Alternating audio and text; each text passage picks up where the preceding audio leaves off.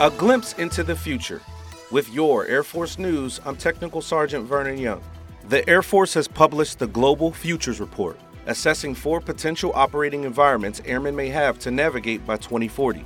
Alternative futures include great power competitors continuing attempts to increase leverage over the U.S. while diminishing American advantages, the possibility of technological advances reshaping global power dynamics, coordination between Russia and China for their own benefit, and natural and man made crises that could drive isolationist and nationalist tendencies across the globe. Lieutenant General Clinton Hinote, Air Force Futures Director, says the report shows disruptions will be the norm.